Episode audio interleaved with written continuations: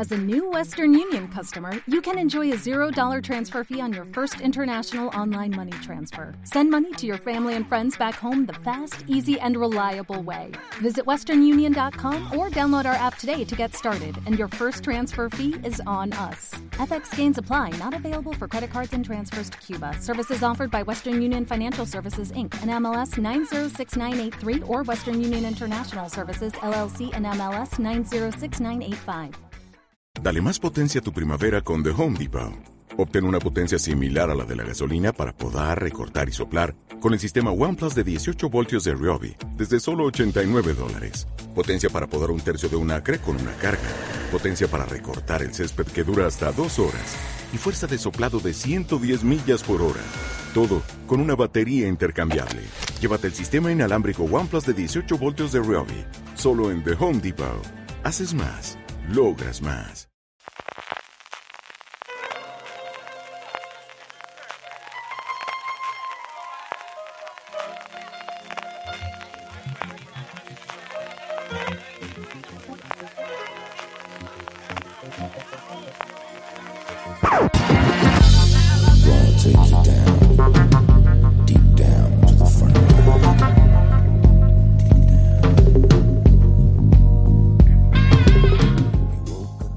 Bienvenidos al espacio Fundación Telefónica. Bienvenidos a Fuera de Series Live. Con todos vosotros, Alberto Rey.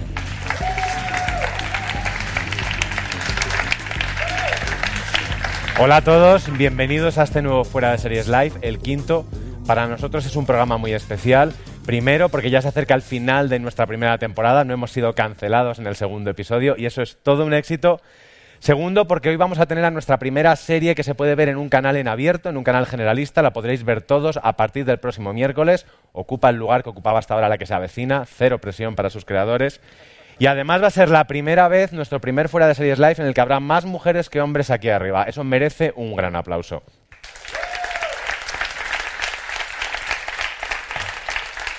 Esto es posible gracias, por supuesto, al equipo de Fuera de Series, al que pertenezco, a Espacio Fundación Telefónica, a Mediaset, a Mandarina y a los creadores de la serie de la que vamos a hablar hoy. También vamos a hablar de esas otras mujeres que nos enseñan mujeres de Lampa, pero señoras de Lampa, perdón, pero que, ha estado ya, pero que han estado en otras muchas series. Hablaremos de esas mujeres, de esas series, con los creadores de Señoras de Lampa y dos de sus estrellas. Bienvenidos, por favor, a Fuera de Series Live. Abril Zamora, Carlos Del Hoyo, Malen Alterio y Nuria Herrero. Vámonos. Vamos. Ponero.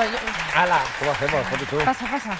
Vale. Antes de nada, deciros que, como sabéis, al final de cada uno de nuestros episodios hay un turno de preguntas, pero el sistema para hacerlas es mucho más práctico que levantemos todos la mano y nos atropellemos. Tenemos un hashtag que es fuera FDS Live, lo podéis ver aquí, con F.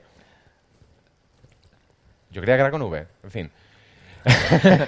con el que podéis tuitear vuestras preguntas o lanzarlas a través de cualquier red. y al final de nuestro episodio, Álvaro Nieva, uno de los redactores de Fuera de Series, las filtrará, las lanzará y pondrá alguna de su parte. Bueno, si queréis, vamos a empezar hablando de Señoras de Lampa. Venga. ¿Viene el tráiler? Venga, guay. Venga, Vamos. dentro tráiler. Nuevo diseño aerodinámico, con su tecnología avanzada, con sus nuevas cuchillas de aleación de titanio, la Turbo Thunder está diseñada para hacer las delicias de cualquier amante de la cocina. ¿Y este botón? pa- No, eso no se toca.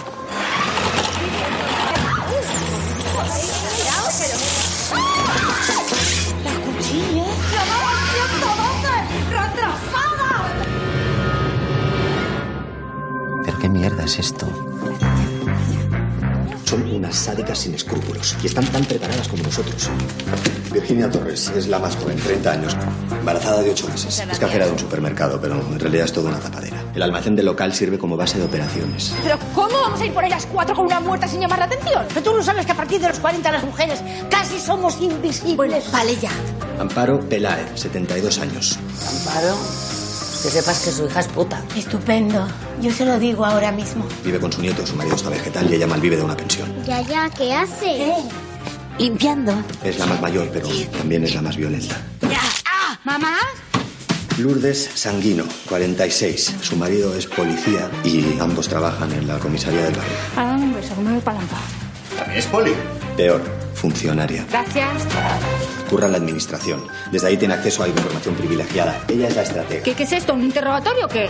Y por último, la líder, Maite Soldevilla, 45 años, divorciada, dos hijos. ¡Me estás jodiendo la vida! Durante el día vende robots de cocina de última generación La nueva Turbo Thunder 3000. y por la noche, señores, los utiliza para descuartizar peña. No os fiéis de esa carita de ángel. Ahí donde la ves es la peor de todas. Es la peor.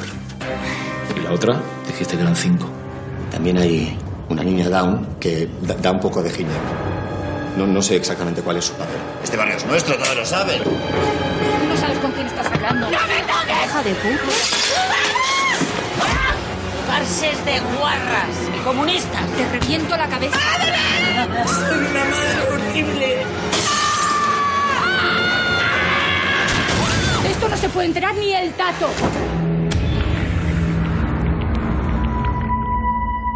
Que aquí no cabemos. ¿Cómo que no cabemos? Por favor, la barriga. Las chicas de hoy en día, que no sabemos beber.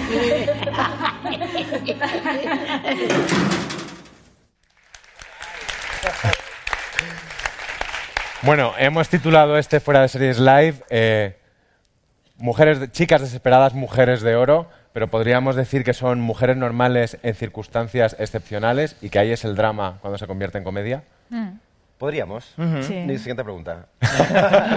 no, sí, eh, para nosotros esa era la, la- la base con la que creamos también, con la que planteamos el, el piloto, ¿no? Yo creo Ujú. un poco eh, queríamos eh, primero además sembrar esta vida, o sea, que la gente reconociera estos personajes, estas cuatro mujeres, qué les pasa, qué pasa por sus vidas, en qué punto vital se encuentran antes de que detonara toda esta hecatombe y toda esta vorágine de criminalidad que viene, que viene después. Y para nosotros era fundamental, yo creo, eh, que toda esta trama tan rocambolesca no se comiera la parte de verdad, ¿no? dramática y personal que, que de estas mujeres normales. O sea, que, que todo el crimen y todo...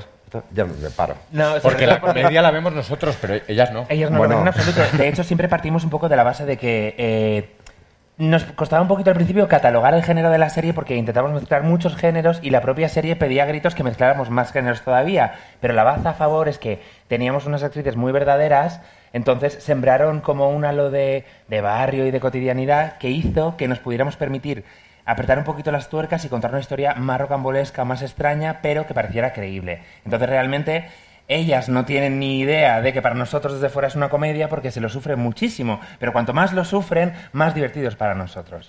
Las, las actrices, Malena, Nuria, cuando recibís un, un proyecto como Señoras de Lampa, decís, ¿esto qué es? ¡Milagro! ¡Milagro! Zalamera. No, es una pasada, ¿no? No, no, es que es verdad, no suele pasar, no se da muy a menudo.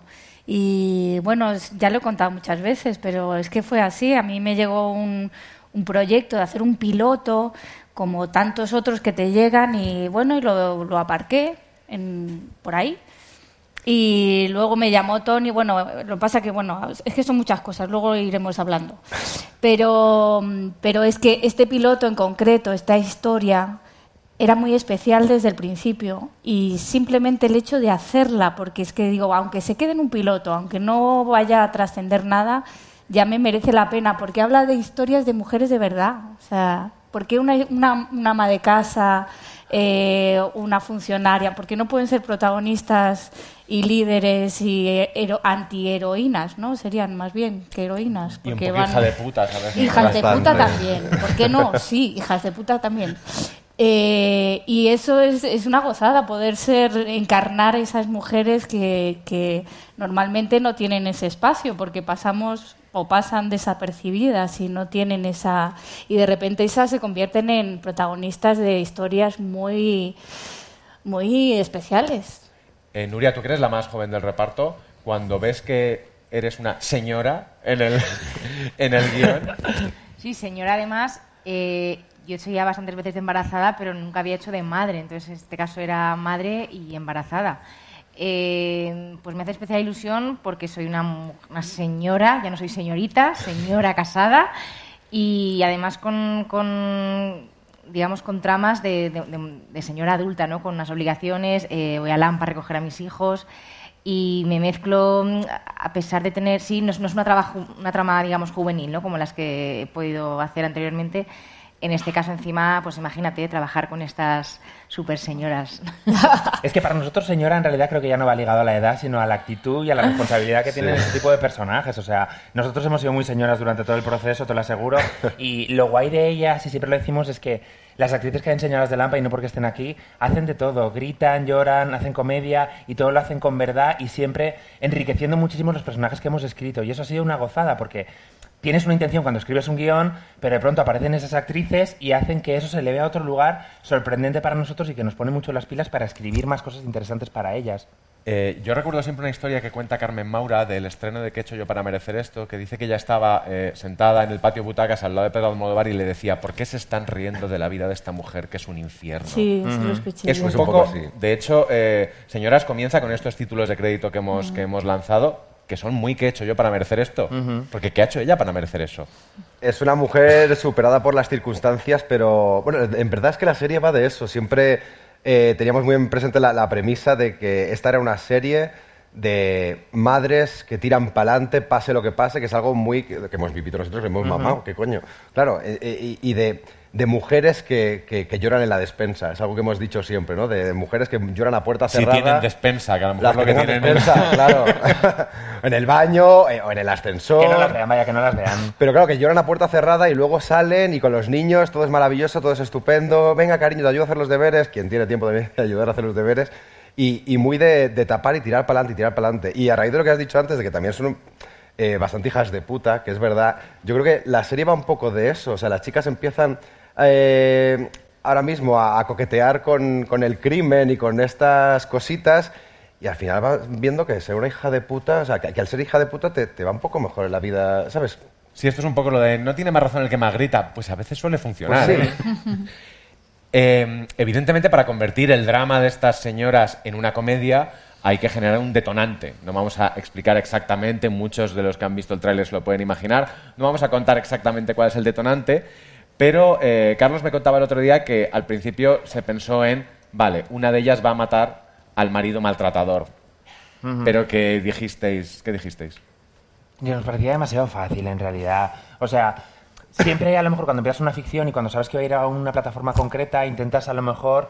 eh, creo que intentábamos ser un poquito comedidos y eh, empezamos a retarnos y a exigirnos para ir un poquito más allá. Quiero decir, a lo mejor hace unos años hubiera sido impensable decir, sí, tenemos personajes que son mujeres y son hijas de puta en la serie, ¿vale? Tenemos una villana que va en silla de ruedas o tenemos este personaje con síndrome de Down que es villana dentro de la serie. Entonces intentamos prescindir un poco de lo que era políticamente correcto y hacer un poco lo que pidiera la historia. Y la historia nos fue llevando ella misma por esos derroteros así. Y creo que es mucho más interesante el que no hablemos de algo más reconocible como un marido maltratador y hablemos realmente de unos conflictos nuevos eh, que se nos fueron ocurriendo sobre la marcha. Que es verdad que lo fácil para blanquear a estas cuatro chicas es si de repente se cargan a un capullo que maltrata a otra de ellas, Ujú. de repente hay ahí como un móvil que casi las entiendes, empatizas. No, no. Lo guay era, metámonos en otro jardín diferente. Y encima en tiempos, jolín, de, eh, de- de- de- de- de feminismo, de tal, que es maravilloso, la- eh, de repente era como, vamos a matar, o sea, a otra mujer,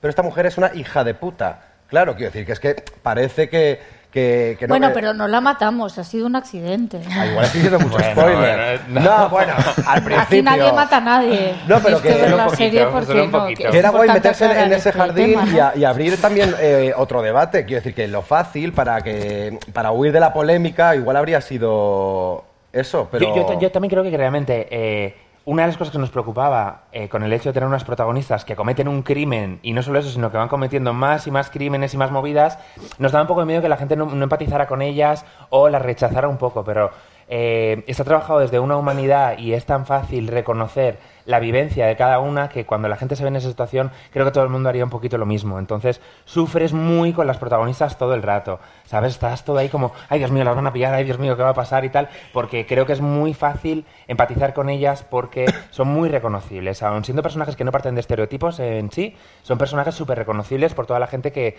tenga madre y que haya visto a mujeres tirar del carro, trabajar, eh, educar a sus hijos, eh, seguir trabajando, limpiar y todo ese tipo de cosas. Cuando he hablado con actores y sobre, y sobre todo con actrices que interpretan este tipo de, o que han tenido este tipo de personajes, siempre dicen hay que tener mucho cuidado de no llevarlo a la parodia, porque a estos personajes hay que respetarlos, no son dibujos animados.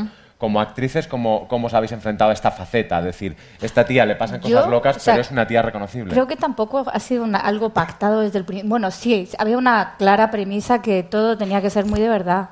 Teníamos que vivir la situación bastante teatral en el sentido de, de no ser mentirosas, entre comillas, de, de jugar entre nosotras, de hablarnos, de que las situaciones fueran vividas en el momento. Eh, ha sido muy divertido hacerlo porque así mola. Quiero decir, otras veces cuando no hay la complicidad entre los compañeros es como más frío o mm, la magia no pasa. Y aquí sí, porque yo creo que también desde la dirección eh, siempre nos han empujado y nos han arrimado a, a ser verdaderas, a sentir la situación de verdad, a imaginarnos qué nos pasaría a nosotras si nos viéramos ante esta situación y, de jugarlo entre nosotras, ¿no? Y, de, y también, obviamente, la partitura está tan bien dibujada y también escrita que es que no, tampoco hacía falta imaginarnos mucho porque la escena y la situación nos, nos acompañaba, nos llevaba. Y luego el montaje y todo eso yo creo que ha hecho que la, la serie esté bien, bien entendida, bien dibujada. Creo que tiene un estilo muy, muy peculiar, muy, muy español, muy de Ah. mujeres. No sé, creo que está muy redondita. Yo estoy tan contenta. ¿Confiaste siempre? Siempre tengo esta curiosidad. ¿Confiaste siempre en las actrices? Perdón, ¿eh? pero es que tengo curiosidad de saberlo. Sí. En el proyecto, porque muchas veces cuando estás grabando secuencias tan bizarras en algunos aspectos, No, creo que había es normal dudar. hubo una ¿no? vez, me acuerdo, aparte era una escena que, bueno, no voy a destripar nada, pero Mm. me acuerdo que Carlos decía, no, no, pero aquí das un puñetazo en la mesa. Y yo digo, pero bueno, entonces yo iba como flojito, ¿no? Porque digo, no sé, igual esto es un poco exagerado, no, no sé. Carlos decía, no, más, más, más. Digo, pero más, pero sí, sí, más. Digo, bueno, un poquito más, no, no, más, más, más. Y hasta que no estaba la cosa ahí caliente y tensa, no, no, no avanzábamos. Y en ese momento dije, bueno, o sea, es como sacarme también de un, de un sitio de confort o un sitio de- al que yo estoy más habituada y, y de repente transitar otros espacios y otras formas que, que también molan, porque luego ves el resultado y mola un montón. Y sí, hay- había una clara confianza, porque si no, yo no me tiro. Yo hay, no una me cosa, tiro. hay una cosa muy interesante, no vamos a destripar Perdón. el piloto ni la serie, pero hay una cosa interesante de las muchas en el primer episodio y es que el personaje, tu personaje, Nuria, que tiene una vida que sobre el papel es de mierda y sin embargo ella es esencialmente feliz. No es una tía, una tía desgraciada, que es algo que dramáticamente quizá no funcione bien, pero que le da, porque dices, funciona mejor que, que haya un drama en todos los sitios, pero que le da mucha verdad a la serie. Tú cuando, cuando lees a esa, a esa chica embarazada y con un niño pequeño y con un curro que es un poco terrible y dices, ya, pero es que esta tía sonríe y su marido la quiere. Yo creo que es Virginia es una chica que tiene esa vida, eh, está cómoda, está ahí metida y podría vivir así el resto de su vida. No tiene amigas, eh, tiene su marido, tiene su familia y ella podría estar ahí. Entonces es la circunstancia de repente lo que yo creo que le cambia la vida y Y los Mm, esquemas un poco y los también. esquemas y en un momento, claro, se le cae el mundo, eh, ama a su marido y a su hija por encima de todo, pero yo fíjate, creo que a la larga se agradece, ¿no? Que es como un, giro ¿no? Eh, que, no, se, esperaba, pero de repente es lo que ha hecho que, que- su perspectiva de vida o sus mm, ambiciones o, o- o no sé, o, o sus prioridades ahí puedan cambiar un poco. que los cuatro personajes ante tal acontecimiento tienen un arco dramático que empiezan en un punto y ni siquiera ellas se plantean acerca de sus vidas. Es lo que les ha tocado y yo estoy aquí apencando a ver si llego a fin de mes y la otra con los hijos y la otra con los nietos y no se lo plantean. Pero de repente pasa esto y todo cambia. Porque algo que han podido, que puede entender mal a alguien al, al ver el, el tráiler, por ejemplo, es que estas mujeres son amigas. Estas mujeres realmente no son amigas, se No. conocen en un sitio tan necesario como siniestro, como es, como es el AMPA. Bueno, el AMPA de un sí. colegio. Que es casi más siniestro sin H que con H. O sea, Así que vamos a ver ese momento en el que se forma ese grupo con tanta sororidad chunga. Veamos las señoras en su reunión del AMPA. ¿Quieres que te recuerde quién organizó el cóctel benéfico de Navidad? Servidora.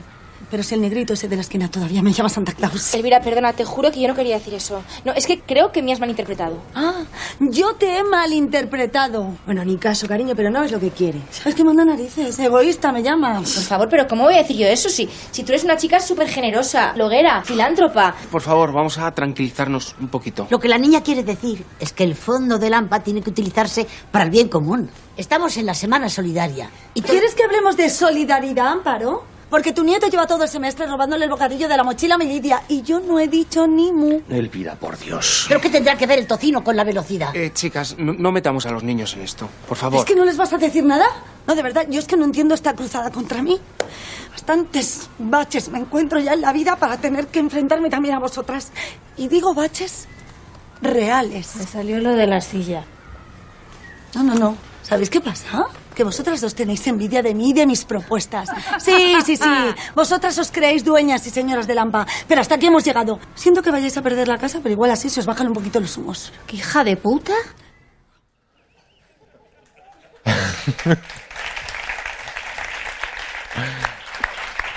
Eh, las reuniones de Lampa nunca he estado en ninguna, pero realmente me las imagino como los de la comunidad, que son así. O sea, los lugares más cotidianos son los más infernales.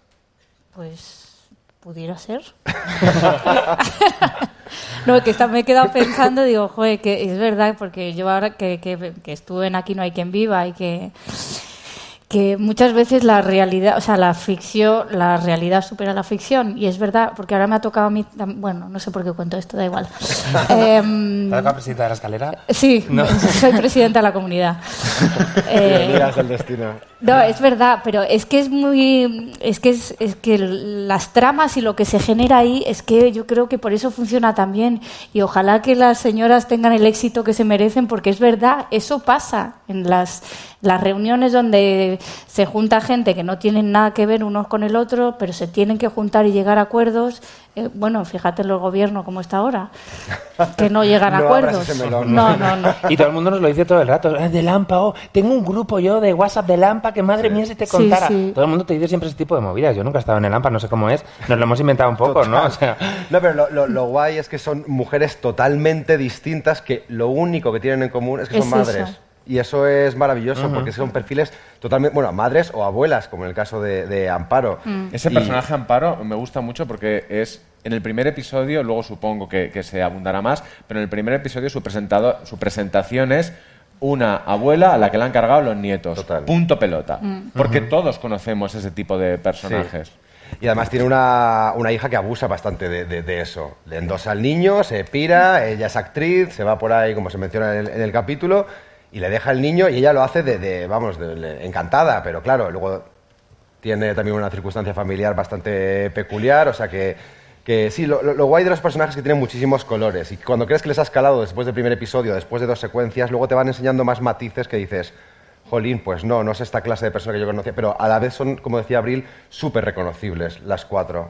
Con todas sus aristas, que es, es lo guay, sus dramas, sus alegrías, sus, sus ambiciones, que, que son bastante cortas todas, porque al final todas son eh, llegar a fin de mes eh, y, sacar adelante a sus hijos, que no se hagan daño, que no tal, y poco más. Pero luego es verdad que este crimen abre ante, ante ellas una brecha de esa vida de, Dios mío, solo conocía esto y, creía que era feliz, el caso de Virginia a lo mejor, y de repente se ha presentado ante mí una, una- una posibilidad, un, yo que sé, algo que me hace sentir viva. A lo mejor de repente la maternidad no es suficiente. Y a la madre vez, no es bastante pequeño para spoiler, tienes al personaje de Malena contándote los años que te van a caer si te cogen. También. Claro, claro. Porque Pero yo esa me lo adrenalina bien. es maravillosa para ellas. Llevamos una vida, ¿no? A lo mejor eh, muy rutinaria, muy que tenían bastante con sobrevivir y de repente, no, no, no, sobrevivir no era eso. Sobrevivir es esto que te viene ahora.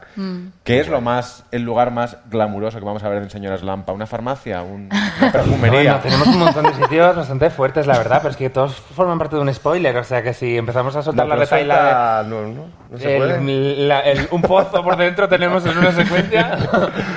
No, por ahí, pero no, no lo digáis, no lo digáis, no lo digáis. Pero Una cosa muy guay de, de todo esto es que como nosotros grabamos el piloto antes de tener la luz verde para grabar la serie, teníamos grabado un piloto, sabíamos las actrices que eran, y aunque nosotros teníamos como una especie de escaleta resumen de lo que iba a pasar en la temporada, al poder grabar el primer capítulo y ver lo que teníamos entre manos, la historia se fue modificando mucho sobre la marcha. Entonces, los personajes fueron evolucionando de un modo bastante sorprendente para nosotros y, y eso es muy guay, ¿verdad? Una cosa en la que me recuerda mucho el piloto a una, a una película de hace muy poco que se llama Viudas es que los personajes comienzan siendo un arquetipo que funciona muy bien para el espectador y de repente se convierten en otro o tienen trazas de otro. El personaje de Malena al principio es la lista, la sensata, la que nunca va a hasta qué.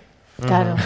Eso es lo interesante de la serie, ¿no? El arco que contaba antes, el arco dramático de todos los personajes que empiezan en un punto y sí, es como la funcionaria, la ama de casa, la abuela, la embarazada, pero eso tiene la cebolla es muy tiene muchas capas, muchas capas, muchas capas, se va girando, girando y llega a sitios la verdad que bastante chulos Cuando y arriesgados. Cuando escribíamos los últimos capítulos nos pasaba mucho de madre mía, cómo empezó Virginia en el capítulo 1 y era muy mira guay. de dónde está acabando, cómo ha cambiado, cómo ha evolucionado y cómo ha crecido, ¿no? Y qué guay que la actriz haya sido capaz de llegar hasta eso, porque tú coges un actor sin saber hacia dónde va a llegar el personaje y puede a lo mejor luego no funcionar o no darte eh, hacia dónde va, pero ya se han sabido adaptarse súper bien a las movidas tan extrañas que han tenido que hacer o a la evolución coherente, pero rara dentro del personaje. Porque esa, esa diferencia que suele hacerse a veces, que no sé si es real, entre la inteligencia y la viveza, o sea, no es, no es inteligente, es lista, tiene calle. Aquí no queda nada claro. ¿Quién, quién, ¿A quién es más, eh, de todos los personajes, es más, discurre mejor y cuál lo hace todo más, más a lo loco? Porque al final todas hacen, hacen de todo. Claro, claro, es aparte nos poco- vamos turnando y quiero decir, la- primero rollo Telma y Luis, ¿os acordáis? El personaje, hay un personaje que tira, tira, tira, pero hay un momento que quiebra y dice, hostia, ya no puedo. Y entonces viene la otra y, y sigue tirando el carro. Y así van todas, ¿no? Se van turnando y viene una y ya no puede va la otra y, y luego hay movidas y bueno, en fin. Es que estamos hablando muy difícil genérico, es una contar putada. No sé si os estáis enterando de algo. ¿Sí? Y- Más o menos. Y entonces de repente en medio del drama hay un chiste, pero que ese chiste tiene un drama debajo y que ese drama tiene además un chiste, cosas que no vemos habitualmente en la televisión y desde luego no na- nada habitualmente en la televisión en abierto. Vamos a ver un momento de la serie que a mí me llamó mucho la atención porque es un drama y es un chiste y es un Mm. drama y es un chiste.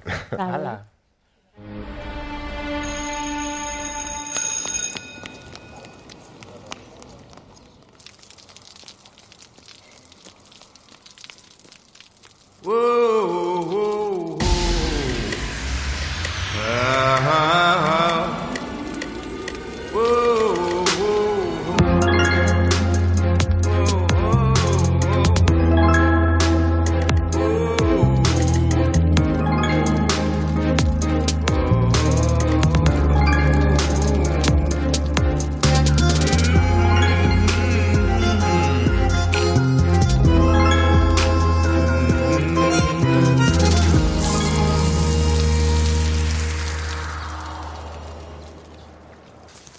Maite, perdona que te haya llamado así de repente, pero... Eh, ¿Gregorio va a venir? No, está trabajando en el bar. No he querido incordiarle porque no pensé que fuera importante. Porque no lo es, ¿no? A ver, en este centro intentamos que, que nuestra labor vaya un poco más allá de las aulas. Claro, curro, claro, hacéis muy bien. Hay quien se piensa que por ser público el cole es peor que otros, o que los profesores dan morralla, lo que ya sobra. Tenemos un cometido y para eso es importante que los alumnos reciban el mismo trato. Queremos cortar el acoso escolar de raíz. ¿Qué pasó con el niño? ¿Qué le han hecho? No es eso. ¿Le han pegado? Sí, porque yo le noto muy raro últimamente, sí. No, no. Digamos que. que el chaval. El chaval tiene acojonados a todos sus compañeros. ¿Acojonados cómo? ¿Cómo, cómo acojonados? Pues sí, sí, hemos recibido quejas de la gran parte de su clase. Y en especial de Roberto Morato. Al chico lo tiene crucificado, vamos. ¿Al hijo de Anabel? ¿Al mariquita? Ayer le di un empujón en el vestuario y le dijo, bueno, si lo tengo aquí. Come suelo, maricón. ¿Te gusta el suelo, maricón? Roberto Maricón. Dios mío de mi vida, tantas veces dijo maricón mi niño. Mi Goyo. Pero si él nunca ha visto homofobia en casa, si, si su tío hizo patinaje artístico. Mujer, pues.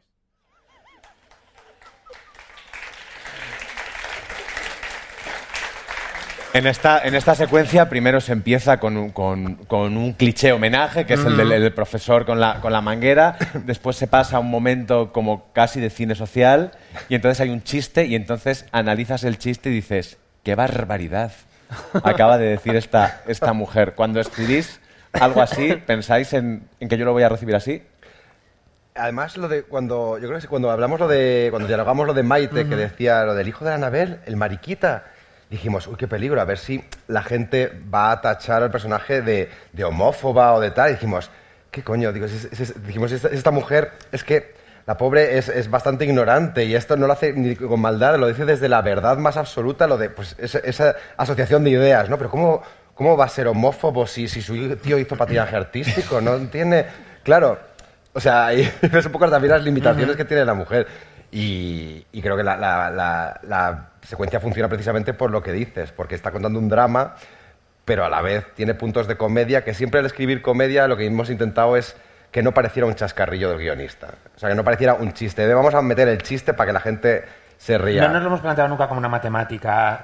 Por eso nunca hemos intentado por- em, provocar en los demás algo, sino vamos a escribir la escena, la escena va de esto y van surgiendo algunos chistes, algunos los aceptamos, otros no, a veces son demasiado y los quitamos, a veces apretamos un poco más, pero siempre intentando ser coherentes con, con el sello que hemos intentado crear, con el universo que hemos intentado donde los actores no tengan que trabajar como si fuera una comedia, porque ella está en la secuencia trabajándolo con toda la verdad, está ofuscada de verdad y no se plantea en realidad lo que está diciendo, ¿no? Eh, La comedia de esa, de esa- perdona, de esa secuencia creo que funciona precisamente porque lo trabaja desde la verdad.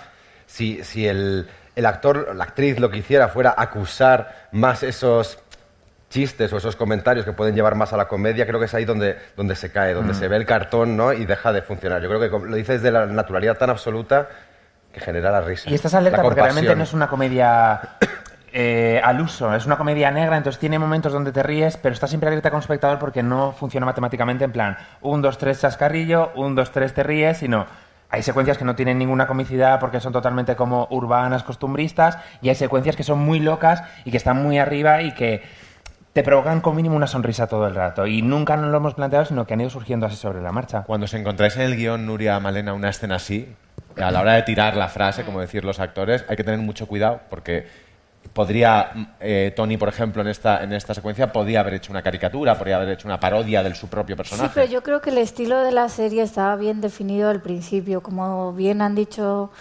ellos que, que no es no es de chistes, no si la comicidad viene de la situación en sí y si estás en la situación y, y los personajes se asombran o, o se quedan pasmados, es ahí está la comicidad, no en el chiste o en el y no yo yo realmente, o sea, que no no veo chistes en los guiones. Yo a lo mejor Porque tú alguno dices unas cuantas barbaridades con las que yo me reí y luego dije...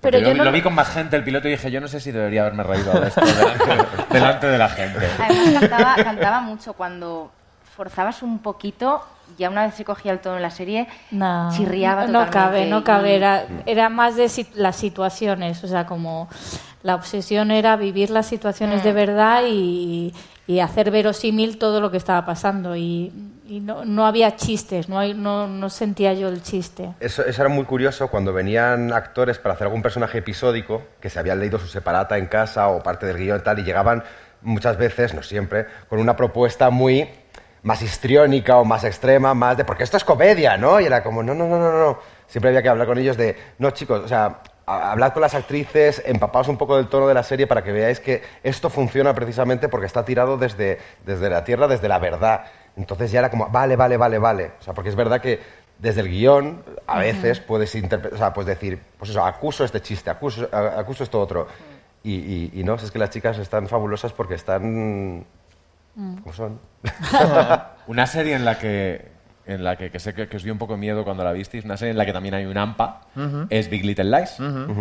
Pero, sin embargo, todo el proceso, tanto creativo como lo que luego la serie ha sido, ha sido completamente, completamente distinto. Vamos a hablar de esas otras series con esas otras mujeres. Lo vamos a hacer con Marina Such, que es la redactora jefe de Fuera de Series. Marina, bienvenida.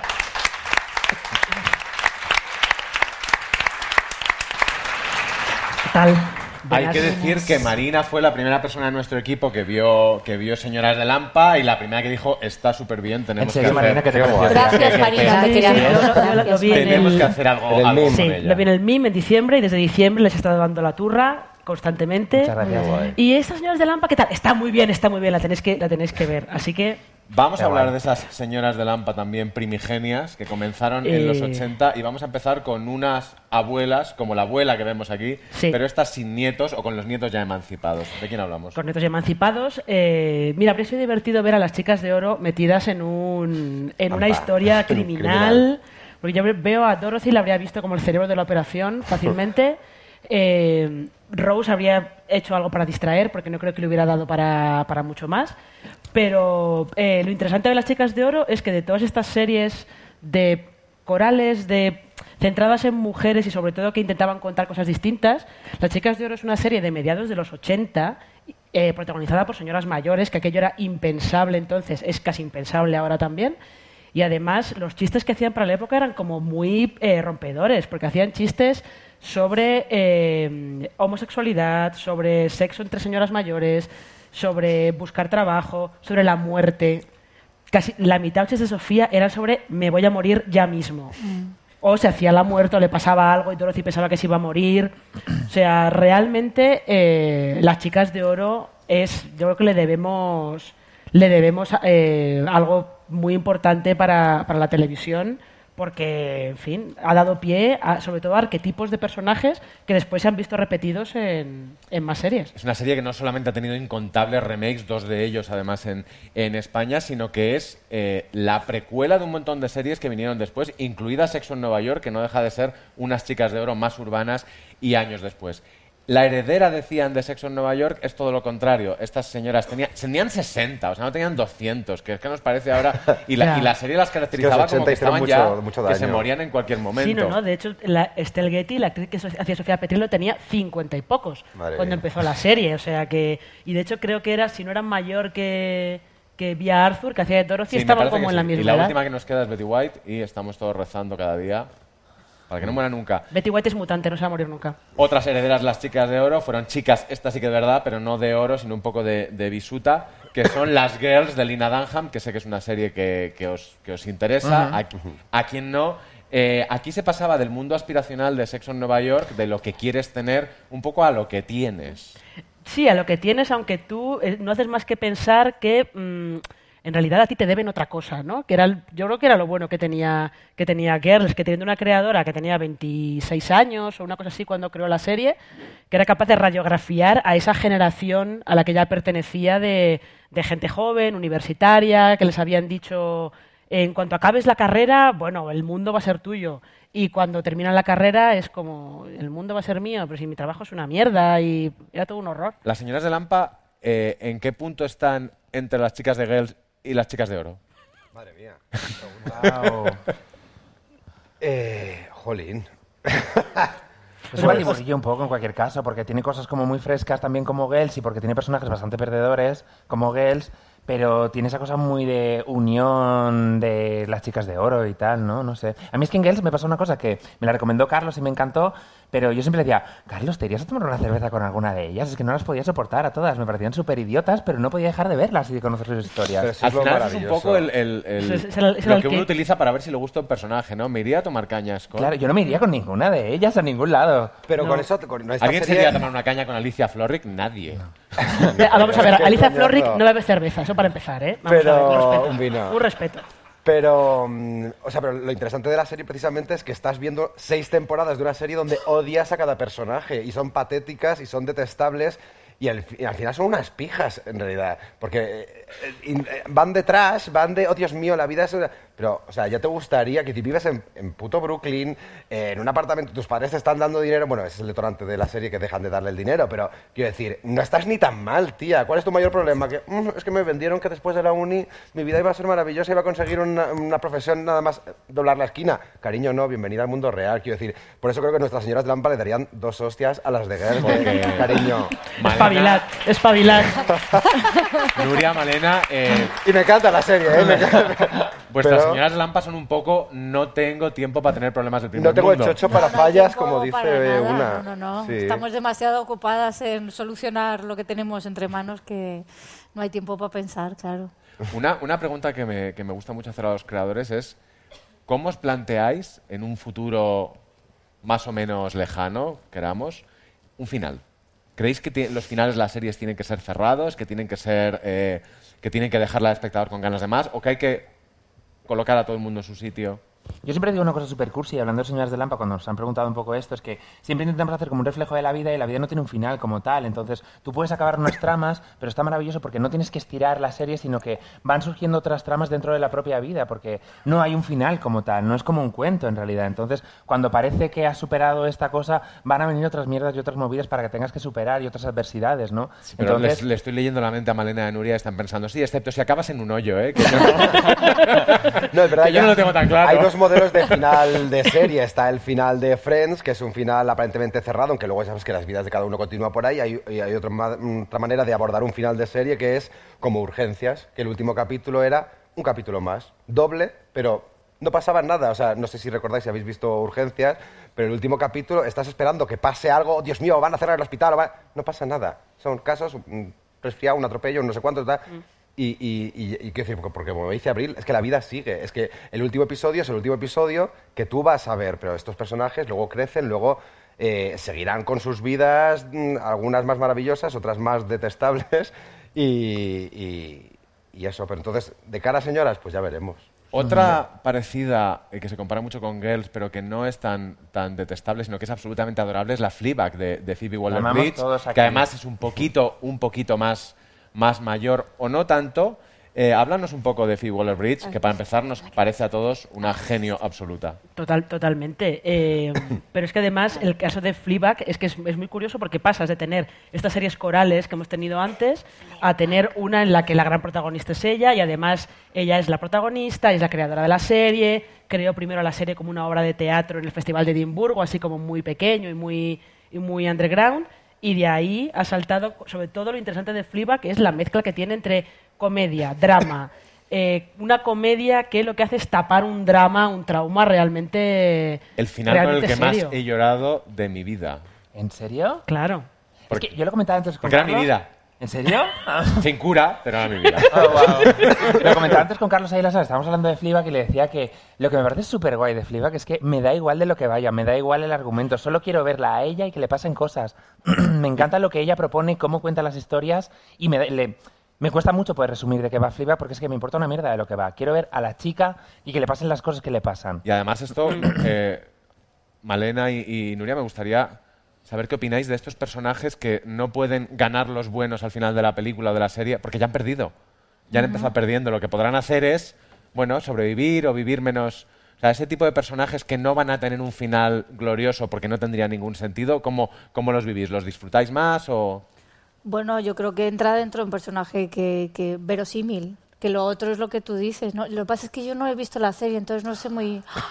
Yo sí, yo sí. Que hable Nuria. No, yo creo que en el caso de Fleabag estás todo el rato queriendo, estás como, como encima, bueno, no sé si lo habéis visto, tiene esos guiños a cámara todo el rato, como que estás con ella. Eh, yo en mi caso al principio me caía un poquito mal, pero luego al final eh, pues me quiero tomar una cerveza con ella, mm, lo estoy deseando. Es como que quieres que la vida le vaya bien todo el rato y, y, y- y ¿por qué haces esa lección? Y como que quieres ser su amiga que le da consejos, ¿no? Todo el rato. Y yo le decía, ¿pero por qué, pero por qué nadie se lo dice? Y sin ¿Pero embargo es la misma... Yo digo, no hagas eso y digo, pues sí, es lo mismo que haría Sí. yo. Pero igual Sí, pero- por eso, ¿no? Porque te reconoces en ella Mm. y dices, por favor, no caigas en lo mismo. O sea, no, yo que sé, que alguien lo haga bien para tener yo también un referente de cómo debería, no sé. Es una O sea, serie muy de gritarle a la tele. Sí. Sí.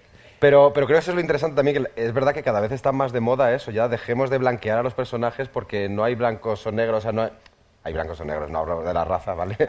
Pero quiero decir que no hay, no hay, no hay, eh, la gente no es buena o mala, hay, hay, hay un, yo qué sé, hay mil matices y eso es lo guay también de, volviendo a nuestra serie, que es de lo que quiero hablar, lo guay de Señoras de Lampa es que al principio, por ejemplo, eh, estábamos muy, muy preocupados de enfangar mucho a los personajes. Incluso en la cadena, en la productora, estaban preocupados de, pero ¿cómo va a decir esto? ¿Pero cómo va a hacer esto? Y al final, jolín, creo que todos nos dimos cuenta poco a poco al ir avanzando que, que lo divertido es eso, pues tener una Fleabag, unas girls, de decir, es que no siempre tiene que tomar la decisión acertada o no siempre tienes que eh, compartir su, su opinión. Se equivocan y a veces dices, hay cosas que te va a costar perdonarles como espectador, pero, pero bueno, o sea, e- entras porque, porque reconoces a ese personaje, te reconoces a ti en ella, el- lo peor y lo mejor de ti. Y eso. En nuestra siguiente serie sí que hay, sí que hay blancos y negros y blancas Sí. y negras y lesbianas y señoras mayores. Exactamente. Y es además muy aspiracional y muy real. y muy real y al mismo tiempo eh, se ha ido volviendo más bizarra conforme ha pasado las temporadas, que es el caso de The Good Fight, eh, este spin-off de The Good Wife, del que somos muy fans porque todos queremos ser Diane Lockhart, eso es así.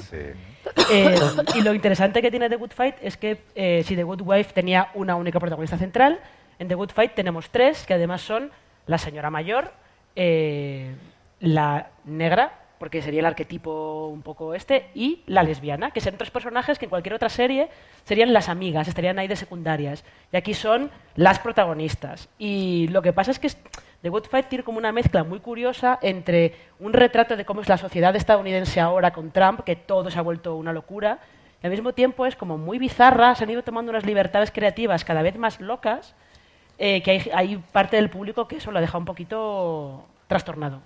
Libertades creativas locas. Nos gustan, no, ni os voy, no os voy ni a preguntar, que he visto el piloto. y vamos a ir con la gran serie de las libertades creativas locas y que, sin embargo, nos ha flipado a todos, que es Killing Eve. Sí, porque esta es A mí no me ha otra... flipado tanto, ¿No te ha ¿eh? flipado? No.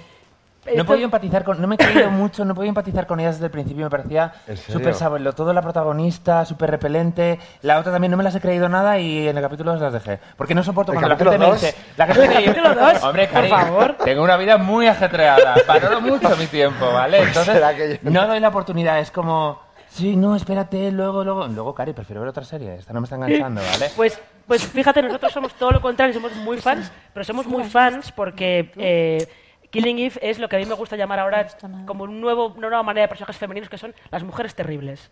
Son mujeres que, a ver, Villanelle directamente es una asesina a sueldo, bastante psicópata, muy divertida, pero muy Y psicópata. la otra es una, una agente pública que se enamora de una asesina pagando, un- cobrando un sueldito nuestro. Bueno, se ¿Eh? enamora, no se sabe. Bueno, se Eso es lo obsesiona. se obsesiona. Se es- ahí está la gracia. La claro. gracia es ver esa, ese juego que se ha llevado más a veces entre hombres, por ejemplo, Mm.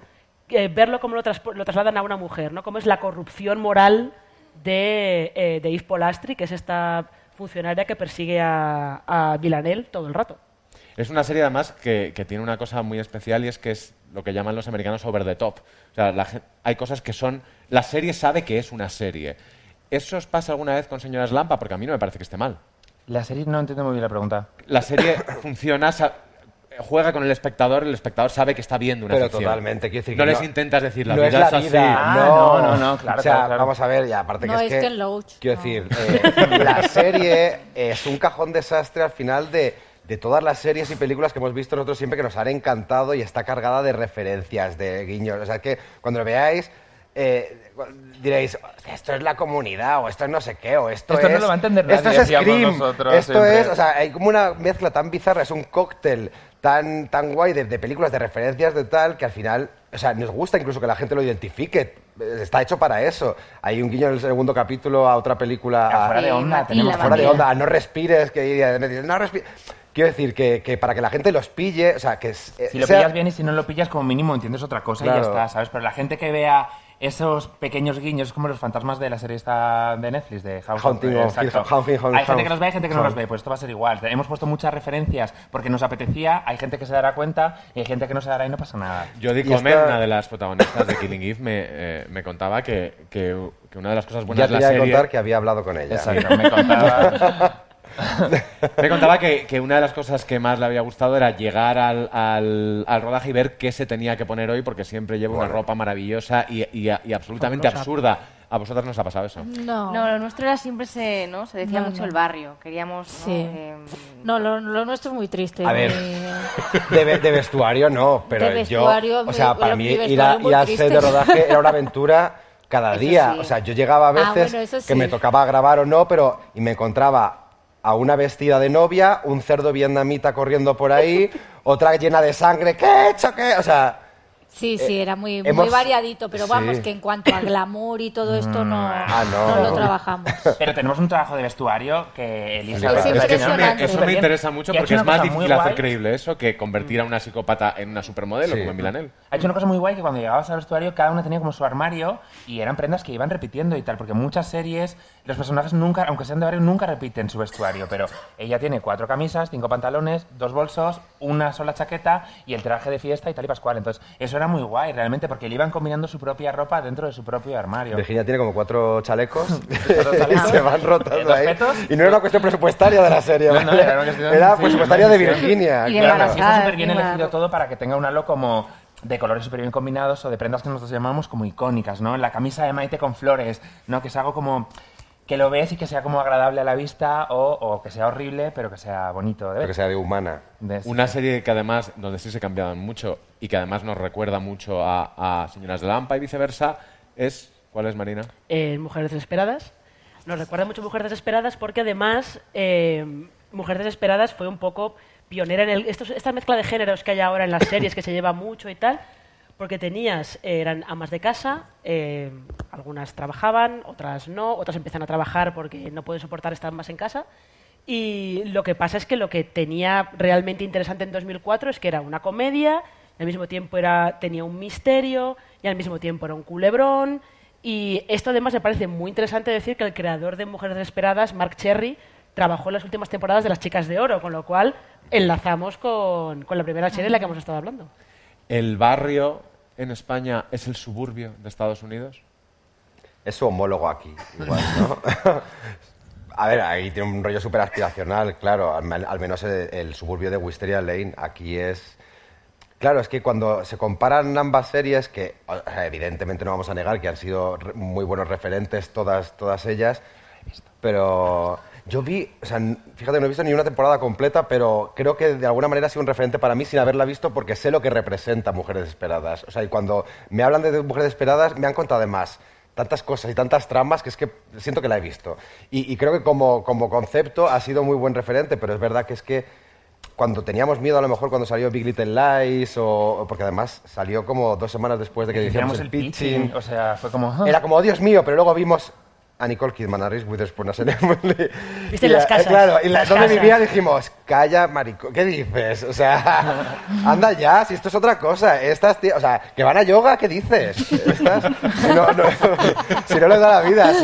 Hay una anécdota muy guay, que es que eh, Tony Acosta siempre, antes de dar acción, eh, le decíamos que ella tiene que venir siempre corriendo de un lugar a otro, siempre tenía que venir con el corazón en la boca porque es esa clase de madre que siempre tiene que ir a hacer la compra, llevar al niño ayudo, pero luego tiene que eh, hacer la casa, no sé cuánto. Entonces, siempre antes de decir acción, se ponía a correr y ya era acción y ya empezaba cansada. no sé qué, arancha, no sé cuánto, tal, eh, recoges. Y era muy guay porque siempre tenía una energía muy así que jamás verías en Mujeres Esperadas o en Big Little Lies. Y eso que estáis desesperadas. Absolutamente. Sí, sí, muy desesperadas, sí, sí.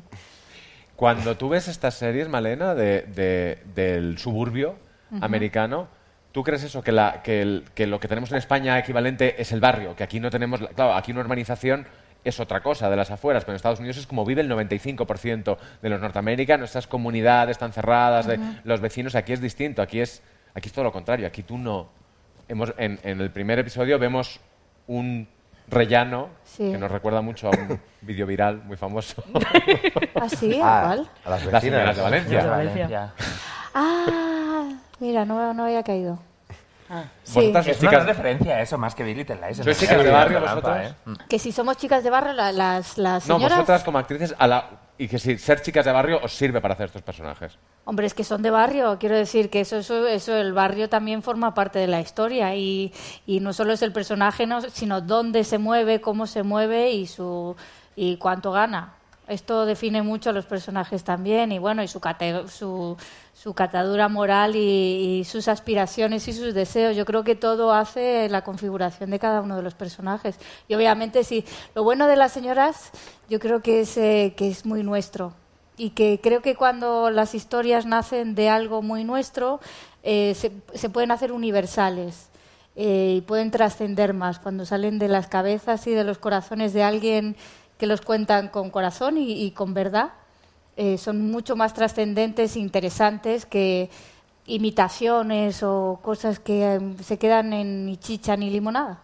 Y no sé por qué te estoy contando esto. No, es interesante. Lo que, lo que teníamos que haber contado de muchas de las series, prácticamente de todas las que, las que estamos citando, es que se basan también, basan su éxito o su, o su potencia en el carisma de sus, de sus intérpretes. Es imposible interpretar a estas, a estas personas, a estas mujeres, si no, tienes, si no tienes mucho carisma. La siguiente serie de la que vamos a hablar vivía solo y exclusivamente Del carisma. carisma de su intérprete, que era Mary. Louise Parker, y la serie es Wits. Sí, sí, vivía ¿De qué de iba que- Wits? Porque es muy curioso. Eh, vosotros todos, habéis- todos habéis visto Breaking Bad, todos sabéis de qué iba Breaking Bad, ¿no? Bueno, pues Wits llegó antes que, Bre- que Breaking Bad, directamente. Eh, Nancy Botwin tenía una, su vida normal en los suburbios, con su marido y con sus hijos, tal. Su marido muere y entonces ella, para poder mantener el nivel de vida que llevaba hasta ese momento, empieza a vender marihuana. Eh, y llega un punto que ella, bueno, se, met- se mete en unos jardines, nunca mejor dicho, tremendos y sigue porque le gusta, porque quiere, Porque se le da bien. porque se le da bien y además eh, Wits es una serie que aguantó ocho temporadas en las ocho temporadas Nancy Bodwin no cambió nunca, nunca. Y si aguantaba la serie era porque eh, Mary Louise Parker le daba, le daba mucho carisma. Y Era, esto era la única manera de, de era la única manera de aguantarla. Porque es y, que a es, mí y es que yo recuerdo cuando, se, fatal. cuando se estrenó Breaking Bad, eh, lo primero que dijeron los críticos americanos eran, ah, que esto va a ser un Wits con un señor, ahora en lugar de una señora. O sea, imaginaos. Pero fíjate que yo al de Breaking Bad, igual porque, porque te mostraban todo el proceso, yo empaticé más, aunque acaba siendo un hijo de puta, pero, pero Wits, como te desde el primer capítulo ya está vendiendo marihuana, no te explican cómo ha llegado ahí y ni por qué, entiendes que es por mantener ese nivel de vida, pero es como, hostia, quiero decir que... No, Tampoco hacía falta. Qué pija, tía. Tampoco hacía O sea, falta. Claro, para mantener ese nivel de vida, no es para eh, llevar a tu hijo a la universidad o para no sé qué, o para, o, o para tener algo que comer a final de mes, no, es para poder tener una piscina y un... ta- Cariño, pues, ¿no? No Oye, sé. Sí. Her No, no. No, No, muy al final va de esto. Claro, pero igual ahí yo no entro, ¿sabes? Igual digo, ok, pero me caes un poco gorda, tía. Y, y sobre todo porque lo que tú dices, que es que creo que no, no evoluciona casi en No, toda la igual. serie. Entonces, como. Sí, se sostenía por el carisma de ella, porque si no, me lo Tenemos aquí a, a Malena y a Nuria, pero tenemos que mandarle un saludo de cualquier manera al carisma de Tony. A la que Ah, yo, sí. según veía, tenía que evitar llamar Toñi Acosta en mis notas, porque para mí la Toñi, la Toñi Acosta... La Toñi. ¿Es importante Es o cómo de importante es el carisma para, para hacer estas cosas? El carisma de Tony. eh, Yo creo que en este proyecto, en esta historia, el- la figura de Tony ha sido, bueno, aquí están los chicos y, y Abril que, que lo pueden corroborar. Tony eh, es una actriz maravillosa, pero es un motor y una pila que, arrastra y con un buen rollo y un y una energía que va contaminando todo lo que va pasando a su alrededor y siempre con alegría y con entusiasmo. Y yo creo que es un proyecto que, bueno, estoy hablando un poco por ella, pero que hay algo que tenía muchas ganas de contar esta historia y de contarla así. Y también es guay ver, ver en ella, porque bueno, los trabajos que ha hecho anteriormente son de puta madre, pero quiero decir, en esto es, ella es muy prota, está muy presente, hace un trabajo maravilloso que ya vais a, a disfrutar y, mm, y yo creo que realmente ha sido, aquí están dos piezas claves, más Tony, más Mandarina, más luego Telecinco. Es que na- Sin nació un Tony, poco de ella. esta Ella fue historia la que. tal vez no hubiera sido, no sé qué hubiera sido, pero ¿Puedes contar la, la historia del maletero, Carlos? Sí, por ¿Me favor, porque es- Cuéntala tú, es- cuéntala es tú. maravillosa. Que lleva foto ahí, sí. Ah, es- Es- es- es que- es muy interesante. No, pero, pero- historia del pero- maletero. pero No porque- es que... No tengo nada bueno que decir Pero es que esta Bad. historia la cuentas tú No, historia. nada, o sea, Tony fue muy motor impulsor del proyecto porque eh, Mandarina llamó a Carlos porque tenía Ah. un guion que era muy guay, pero no les encajaba, nos dijeron de escribir otra cosa, pero Tony estuvo siempre desde el principio como impulsora del proyecto. Entonces, cuando no teníamos todavía muy bien qué carajo íbamos a contar, Tony nos llevaba a una reunión en, en Mandarina. Cuando salimos de ahí, ella abrió su maletero y en el maletero había vestidos de alta costura, tuppers con lentejas, juguetes de niños, eh, bolsas con cosas y tal. Entonces, de pronto era maravilloso porque ella con- estaba todo su universo metido en ese maletero y era un universo frenético, súper maternal, con muy poco tiempo y nos pareció como algo súper curioso de lo que había que hablar. Y yo, desde luego, para mí, que no conocía a Tony, ha sido un súper hallazgo, ha sido maravilloso trabajar con ella y nadie, nadie, nadie, ninguna persona del equipo te dirá nada malo de ella porque está siempre a favor de todos los departamentos, es súper disciplinada y en esta serie que hace un personaje muy alejado de todo lo que ha hecho anteriormente, ha hecho que parezca fácil algo súper complicado y siempre con una actitud de wow. Que luego está Marta Belenguer, que es maravillosa, Mamen García, que es estupenda, y Noa Santa María, son un elenco maravilloso. Pero Tony ha sido un poco como el alma arrolladora de todo el proyecto. O sea, me cuesta mucho imaginar otra actriz interpretando el personaje que hace ella Mm. aquí. Tiene muchísimo carisma, empatizas muchísimo con ella, llora, tiene secuencias de terror, eh, corre por aquí, le pegan por allá, eh, te ríes con ella, es súper guapa, súper sexy, súper todo. Amo a Tony.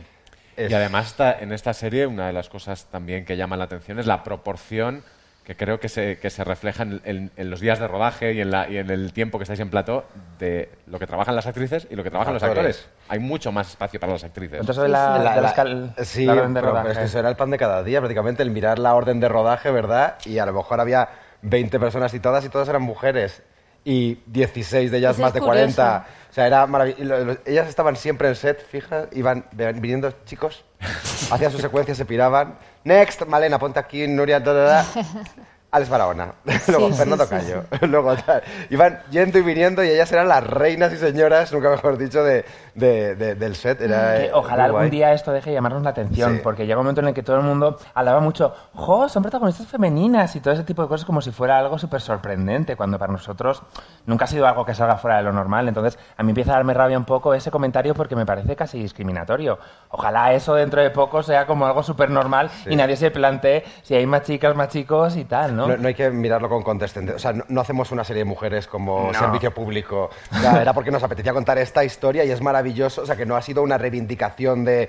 No, ha dado la casualidad que queríamos Mm. contar esta historia porque hemos vivido siempre rodeados de mujeres y, y- y era también nuestra manera de homenajear de alguna manera a todas estas abuelas, madres, hermanas, primas, amigas y, y se ha dado así, pero que... Que, que es, como dice Abril, que no debería ser. Ojalá lleguemos a ese momento. Además, que Creo que hemos sea roto novedoso. también esos en el primer episodio os quitáis a una ya. Ay, Menos. Hemos roto un poco una cosa que siempre nos pasaba un poco al ver la ficción española de esos prototipos insoportables de tipos catetos y gañanes con mujeres floreros que solo están ahí para estar puestas. Es como, eres un cazurro, pero tu mujer es eh, directora de un colegio. Nadie entiende esta relación y tal. Entonces, hemos girado un poco esa ¿De cuál tortilla. No, no sé, me lo estoy inventando. hemos girado un poco esa tortilla y realmente tenemos muchos personajes masculinos súper interesantes que son súper ricos, pero que están un poco al arrastre de las historias porque ellas llevan las riendas totalmente, que es una cosa que en la vida eh, nuestras familias lo hemos visto siempre. Mi madre es la que ha llevado las riendas, la que nos sacaba adelante y tal, ¿no? Y creo que eso a lo mejor no estaba muy reflejado en la ficción española, en las series, digo. Y, luego que no es una, pues eso, que lo hemos dicho más de una vez, que no, no hacemos una serie de mujeres fuertes, que es lo que se lleva ahora, ¿no? No, o esto es una serie de mujeres fuertes, mujeres débiles, mujeres valientes, mujeres cobardes, o sea, lo guay es que tenemos todo el, el espectro, de- o sea, to- bueno, todo, ya me gustaría, pero que tenemos muchos tipos de mujeres. O sea, no solo me apetece ver historias protagonizadas por mujeres fuertes, también pues por mujeres que se equivocan, por mujeres, mujeres cobardes, mujeres que acaban empoderadas, mujeres que acaban en la mierda. Que O sea, ya pero- quisieran estas mujeres ser más fuertes para cargar Claro. determinadas cosas en una furgoneta. Entonces no luego. historia. Pues sí, pues sí. Vamos a terminar con una pequeña notita para cerrar el círculo, Marina, de una serie que también se parece un poco a Señoras de Lampa, Un poquito. Pero tampoco tiene nada que ver. No, porque esta es, es una serie, se parece un poquito porque son, se llama Chicas Buenas eh, y esta serie son ¿La has también visto? tres, eh, tres no, no señoras, sé es. eh, o sea, señoras de su casa, más de casa, eh, que de repente se ven un día se ven un día envueltas en una situación completamente extraordinaria, en un, en un crimen. Vamos a dejarlo en que es un crimen, no vamos a explicar exactamente qué tipo de crimen es. Y es un poco, es un poco eh, puede ser un poco señoras de Lampa en el sentido de que es todo como muy mundano. Lo que les va pasando es todo como muy, como muy mundano. Y también hay pues un poquito de variedad de, de tipos de mujeres. Las protagonistas son eh, Reta, Cristina Hendricks y Mae Whitman. Hay un poco ahí de diferencia de edad, de, de situación social y todo. Y mm, estamos, eh, terminaríamos un poco con esto de son mujeres normales, ordinarias, que están metidas en una situación extraordinaria, que es donde decía también Hitchcock que te salía ahí siempre lo mejor. lo mejor salía siempre de ahí. Aquí matan también a alguien por accidente. Eh, No exactamente, pero no te lo vamos a contar. Nos han copiado. Las nuestras de antes. Plagio. Plagio. Me contaron algo de, de la serie ya después de rodar el piloto y me dio tanta rabia que dije, me voy a verla. Digo, porque es que voy a ver, te voy a decir, esto es igual que lo nuestro, esto. Y, y dije, paso. Muchas gracias, Marina, por tu incontable sabiduría sobre series de todo tipo. No Madre hemos mía. sacado ninguna de ciencia ficción, lo siento, sé que son tus favoritas. No pasa nada, ya habrá otro momento. y que se nos quedó una por el camino. Sí. Para la próxima. Sí. Eh, un Ah. aplauso para Marina. Antes de que, de que Álvaro Nieva ocupe este sitio con las preguntas del público y las suyas propias, que Ay, son Dios mío, las qué miedo peores, no, eso. pero lo estáis haciendo muy bien y esto ya se está acabando. porque me- interesa esto de agua. las series que se parecen y que cuando los guionistas las veis decís esta es la nuestra, ese van a pensar que estamos copiando, pero al final lo que hay es un, un clima en el que todos vemos las mismas series, recibimos los mismos estímulos y vivimos en el mismo mundo, ¿no creéis? Claro. Sí. Salen historias parecidas. Yo estaba flipando porque, claro, yo es que estoy un poco, porque no he visto series, pero no he visto tantas, o sea, estoy un poco pez. No sé dónde sacáis tiempo. No, yo tampoco. Pero cuando salen series, de, esta última que habéis puesto, creo que la, lo comentamos mientras estábamos rodando, ha salido esta y, y, y hay tres mujeres y no sé cuándo, y- pero...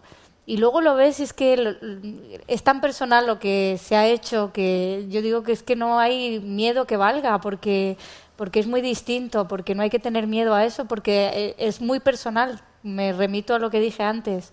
Cuando sale realmente de... Obviamente ellos tienen influencias de series que han visto, de películas, de tal, y, y va a aparecer, pero va a ser la historia que, que, que han Si yo contado. he visto hasta, yo creía que era un homenaje a Alien al final del piloto. Yo decía, eso es Alien. ¿En serio? Sí, un pasillo, la luz que Ah, parpadea. pues sí, No. pues mira. ¿Sabes lo que pasa? Que, que nosotros hacemos muchísimos homenajes, eh, quiero decir, eh, de forma intencionada. Pero cuando de repente nos llega que existe una serie que no sé qué, que no era un homenaje, ya te mosqueas y dices, esa no.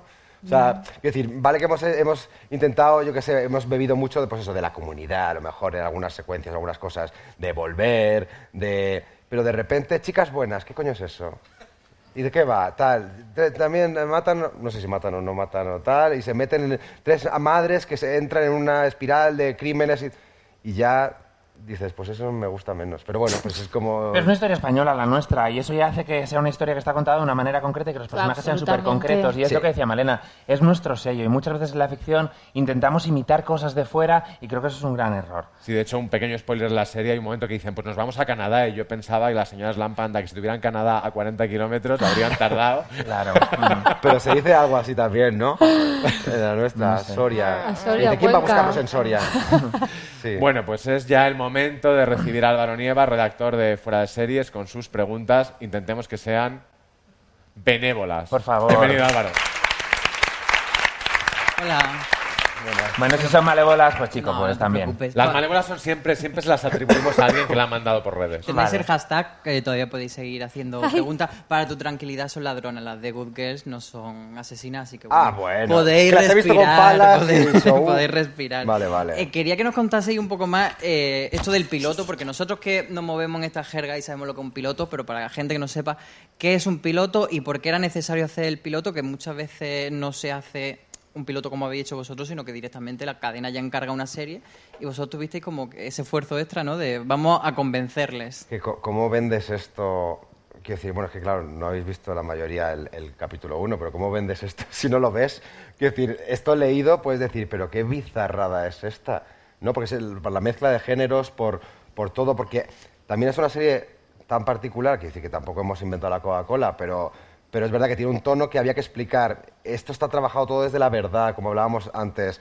No es eh, una cosa rocambolesca. O sea, tenía tantos componentes la serie de tono, de casting, que para nosotros era fundamental Ujú. también. Además es que escribimos el capítulo ya pensando en ellas. O sea, no fue luego un- no hubo un, un proceso de casting. Eran, No. vale, pues tomar los guiones, chicas. Entonces, eh, para Va, convencer... déjame que te pare. ¿Cómo- Malena, ¿cómo es que te digan he, escrito esta perturbada pensando en ti?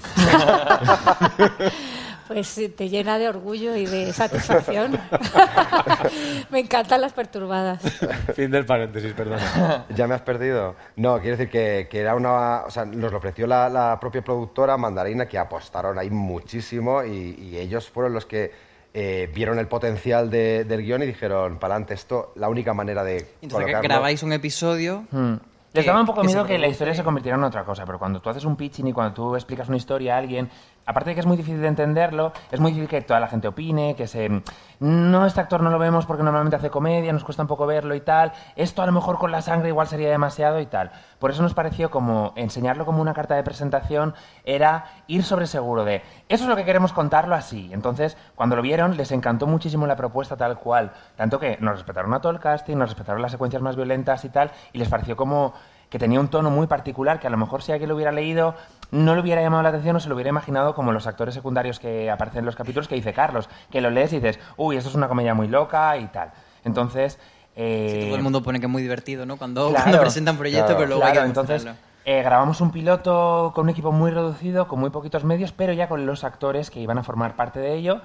Eh, no sé, sigo tú. ¿Y cómo de Eh, batalla era ese piloto? Joder, Porque si, de si la cadena no te está dando No, claro. pues, el dinero, sino que es una inversión que se hace previa... Fue una inversión de la productora a, a priori, entonces claro, pues si contábamos pues con los mínimos medios, los pobres, quiero decir, va, invirtieron porque fueron 13 días. Se de la rodaje. jugaron un montón, porque Sí, apostar sí. por hacer esto, que aunque fue maravilloso, porque los actores se sumaron porque les gustaba el proyecto y tenían unos cachés ridículos, porque ellos querían estar ahí, entonces todo el mundo cobró muy poquito dinero por hacerlo y la productora se la jugó porque no teníamos una cadena que fuera a comprar la serie, podíamos hacerlo y que se quedara en un cajón y que no fuera a ningún sitio.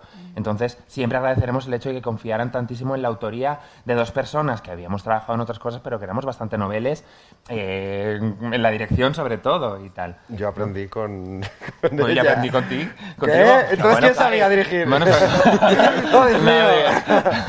Y tú, Nuria, estabas en mitad de la guerra, ¿no? En aquella época. Justo, y ahí Cuéntame estaba grabando... pasaba. Cuéntalo, cuéntalo, No. cuéntalo. Es verdad que yo estaba grabando tiempos de guerra, entonces pasaba que había mucho rodaje de noche, entonces me tocaba por la mañana ir a tiempos de guerra y dormía tres horas, me iba a la noche y luego el conductor de tiempos de guerra me recogía en el... O sea, eras el una set. señora de Lampa haciendo señoras Claro, de Lampa. Estuve como tres días, hubo un día que, que me acuerdo que en maquillaje Qué reventé, me puse a llorar porque ya la ansi- mi cuerpo estaba que no, no estaba ya pasado de vuelta, luego ya al día siguiente en tiempos de guerra el de sonido me decía, los pies Nuria los arrastras mucho, y yo decía, "Ah". ahí me iba, iba andando ya casi, fue, fue muy duro. Cuenta la secuencia de la cocina. Por favor. Hubo un día que era como, me recogían a las 6 de la mañana y, y- y creo que aquí acabamos a las 7 de la mañana, entonces yo me tenía que ir sí o sí a las 6. Y mm, no sé si desvelaré. Bueno, Cuidado. no, bueno, las- yo no podía acabar la secuencia porque me tenía que ir, entonces, bueno, eh, hubo una resolución mm, muy clara. No seas tan ambigua, que tampoco... Vale, pues me dijeron, mira, Nuria, mm, te entra una arcada y te vas a vomitar. Y ya te vas a la otra serie. Y te vas a la... O sea, mi guion no era así. Pero- no. Pero llegaste y vomitaste hay- en luego- tiempos de guerra, luego- llegaste físicamente a vomitar. Lo guay es del piloto es que había cosas así como que surgían y Accidentes. accidentes que tenían que, Que eran ser así, bendiciones. que al final han resultado ser eh, que, ¿no? que, que le han dado Sí, la vida, estado- igual que el, el- el final de la serie también. Final de la así. serie fue improvisado y luego hay Ya de otra la serie escena. no fue improvisado. Bueno, pero la Sí. furgoneta. Del capítulo, o sea, Ah. de- del capítulo de la piloto. serie, piloto, no, no, no, no, no. No, pero que esa anécdota es muy guay porque Sí. refleja muy bien el- con lo que fue el, el- el Sí. piloto, que nos íbamos inventando por el camino. De repente, claro, eran jornadas eternas de 13, 14, porque era muy espíritu de corto, de trinchera, de, de muy poco equipo, eh, largas jornadas y de repente era- no hay tiempo para hacer esta secuencia. ¿Cómo nos la reinventamos? Eh, esto lo, lo he contado alguna vez que el final del primer capítulo, después de, bueno, después de algo que pasa, eh, las chicas volvían en el coche cantando Laura Pausini. Y al final dijimos, eh, se ha hecho de día, ni Laura Pausini, ni coche, ni nada, ¿qué hacemos? Eh, pone- vamos a hacer planos bonitos, un videoclip. Y queda de súper bien. repente, y queda y dices, hostia, claro, es que y dices luego, es que no pegaba que volvieran en coche cantando Laura Pausini después de lo que ha pasado. ¿Qué dices? O sea, que, que parece que, que luego la- las casualidades eh, Mm. iban llevando la serie por donde tenía que ir, lo, lo que se dice siempre, ¿no? Que es una frase de Dawson Crece, eh, gran serie que decía que sin caos no existirían los accidentes felices. Y eso es lo, lo- lo- lo bonito y lo que creo que se puede aplicar a lo que Mm. pasó en el. Qué el bonito te ha quedado. Y cuéntame esa cocina que vemos en el primer episodio. ¿De quién era esa cocina? Creo que esto se ha malinterpretado porque no es, ¿No? es la cocina principal. Sí, es una cocina que sale, que es la cocina donde, de la casa de, de Virginia, pero luego es el rellano, es... O sea, quiero decir, voy a acabar esta historia. Muchas de las localizaciones que están utilizadas en el piloto eran eh, del edificio donde vivía mi abuela. De hecho, el salón donde vive Virginia es eh, la casa de mi abue- el salón de mi abuela, su cocina la cocina de mi abuela, el rellano el rellano de mi abuela.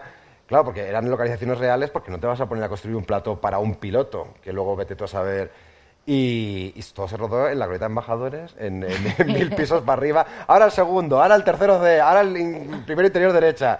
Eh, y, y luego lo, lo- lo guay es que cuando dieron luz verde a la serie hubo que reconstruir todo esto en plató. Entonces yo tengo el, relle- el rellano de casa de, de mi difunta abuela, eh, tal cual hecho, baldosa por baldosa, Y no eh, estabas pensando, humedad por no podemos humedad. hacer una casa Big Little Lies en vez de esto. No, ya, ojalá. Luego cuando fue tu madre a verte al rodaje, vio, Bueno, ¿no? lloró mi madre, claro. Tu jolín. madre me han comentado que es muy Tony. Que cuando Tony vio a tu madre, dijo Carlos. Es que ahí hay me, me has química. escrito. De hecho, Se llaman igual, se llaman Maite. eh, eh, de hecho, el coche en el que se mete Tony Acosta es el coche de mi madre real. porque el Seat Ibiza ese que está para tirar es un cuadro. Eh, sí, sí, y llevan el mismo corte. ¿Eso te convierte a ti en Arancha, en la hija de Tony? Sí. ¿No? Un poco. Hija de puta, Mm. me estás jodiendo la vida. Sí. No, pero, pero, pero es, es que, pues es que es inevitable, es que al final hemos vivi- bebido de nuestras madres. Yo creo que Tony también tiene mucho de mi madre. Yo veo su personaje y Claro. también tiene muchas cosas que son de mi madre. Eh, el personaje de Mamen tiene mucho de mi abuela y tal, y es inevitable, ¿no? ¿Les habéis puesto alguna frase, alguna coletilla de vuestras abuelas, de vuestras Un montón. madres? De hecho, llegó un momento como guionistas se nos acabaron un poquito las frases de señora, porque las utilizamos todas, ¿no? Pero frases y, y hemos hecho nombres, guiños a Ujú. gente que conocemos, a todo. Mi tía Manoli es Manoli de la que se habla Ujú. también. Quiero decir que to- todos son. Y además, muchos nacen de, de perfiles de, de personajes que conocemos. Que yo creo que por eso les tenemos tanto cariño y por eso, al final, como parten de algo tan real, la gente ¿no? se encariña más con ellos también. Eh, chicas, quiero que hagamos una. que os mojéis y que hagamos una apuesta. De imaginemos que la serie la van a ver 2, 3, 4 millones de espectadores y ven esa escena en la que se está masturbando con el vídeo de David Cantero. ¿Cuántas mujeres de esos 2, 3 millones se van a sentir identificadas en su casa? Van a decir, Yo creo que muchas, ¿no? Muchas, van a aplaudir. Es que es muy apetecible. este. bueno, ahora que estamos en la misma casa, ¿no? Igual lo conocemos y todo. Bueno, y si no es con David Cantero, será con Bertie Osborne o otro. Mm. Cada una. Quiero decir, cada una tendrá su.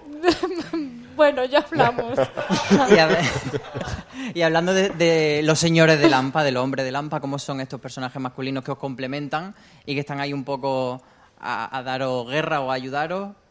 No, la verdad que son estupendos los personajes y los actores y los compañeros. Yo vuelvo a coincidir con Alfonso Lara, que ya había coincidido con él en teatro, y me parece un actorazo y hay mucha complicidad entre nosotros y entonces eso hace que la cosa sea muy, muy fácil. Es el que hace de policía. Y luego está... eh, bueno, es que hay un montón de, no sé ahora... Juan Blanco, mi Juan marido, Blanco. que además coincide que hemos hecho de pareja ya. En un montón de cosas mías, siempre haces de pareja. claro, entonces-. Y que se nota muchísimo, porque Sí. es porque hay tanta verdad en esa en esa pareja, es tan bonita la relación. Qué bien, qué bien, me alegro. sí. Raúl Mérida. Raúl Mérida. Pero, que, no, hombres pero que- que no son hombres que están mm, siendo retratados como el pesado, el... No, no, son en clichés. absoluto. No son esos No. clichés No, no del son- marido que no le pasa están la bien pensión. construidos y no, y no son que vienen a sostener nuestra trama, sino forman parte de nuestras vidas y de nuestra historia. No son que vienen a decir una frase o que vienen a dejar al niño y se van, sino que sin ellos la historia tampoco se cuenta. Tienen un arco muy muy, bonito, la sí. mayoría, o sea Sí, que no. sí, decir, no hemos intentado hacer al revés, de repente hacer hombres florero, para nada, sino que todos tienen también Mm. una, una profundidad y unos matices y luego.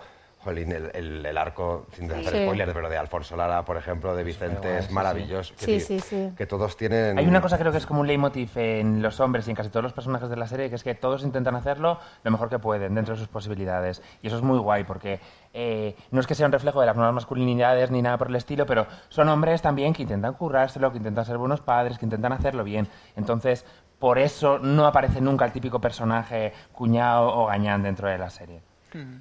Sí, no, y, y- Se me ha olvidado lo que iba a decir.